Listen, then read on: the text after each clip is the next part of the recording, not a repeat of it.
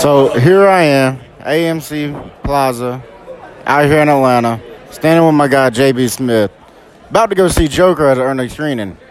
This is coming from a guy who, and I quote, said, boycott Joker because there is no point to said movie. I didn't say boycott. You said boycott. You said you weren't going to go see it. I said I wasn't gonna see it. I didn't say I was gonna actively boycott it. You said you weren't going to go see it. That's boycotting. Because there was no purpose to go see it. Yeah. No reason for the movie to exist. So here we are, about to go watch this movie. Hopefully it's good. All the reviews are raving. What do you think we're going to see in here?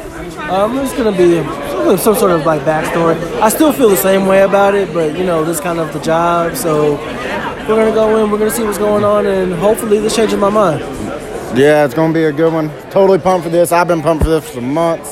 So there you go. We got one clueless. All right. So just expect an episode of Movie Fix later tonight, an emergency podcast for the screening of The Joker.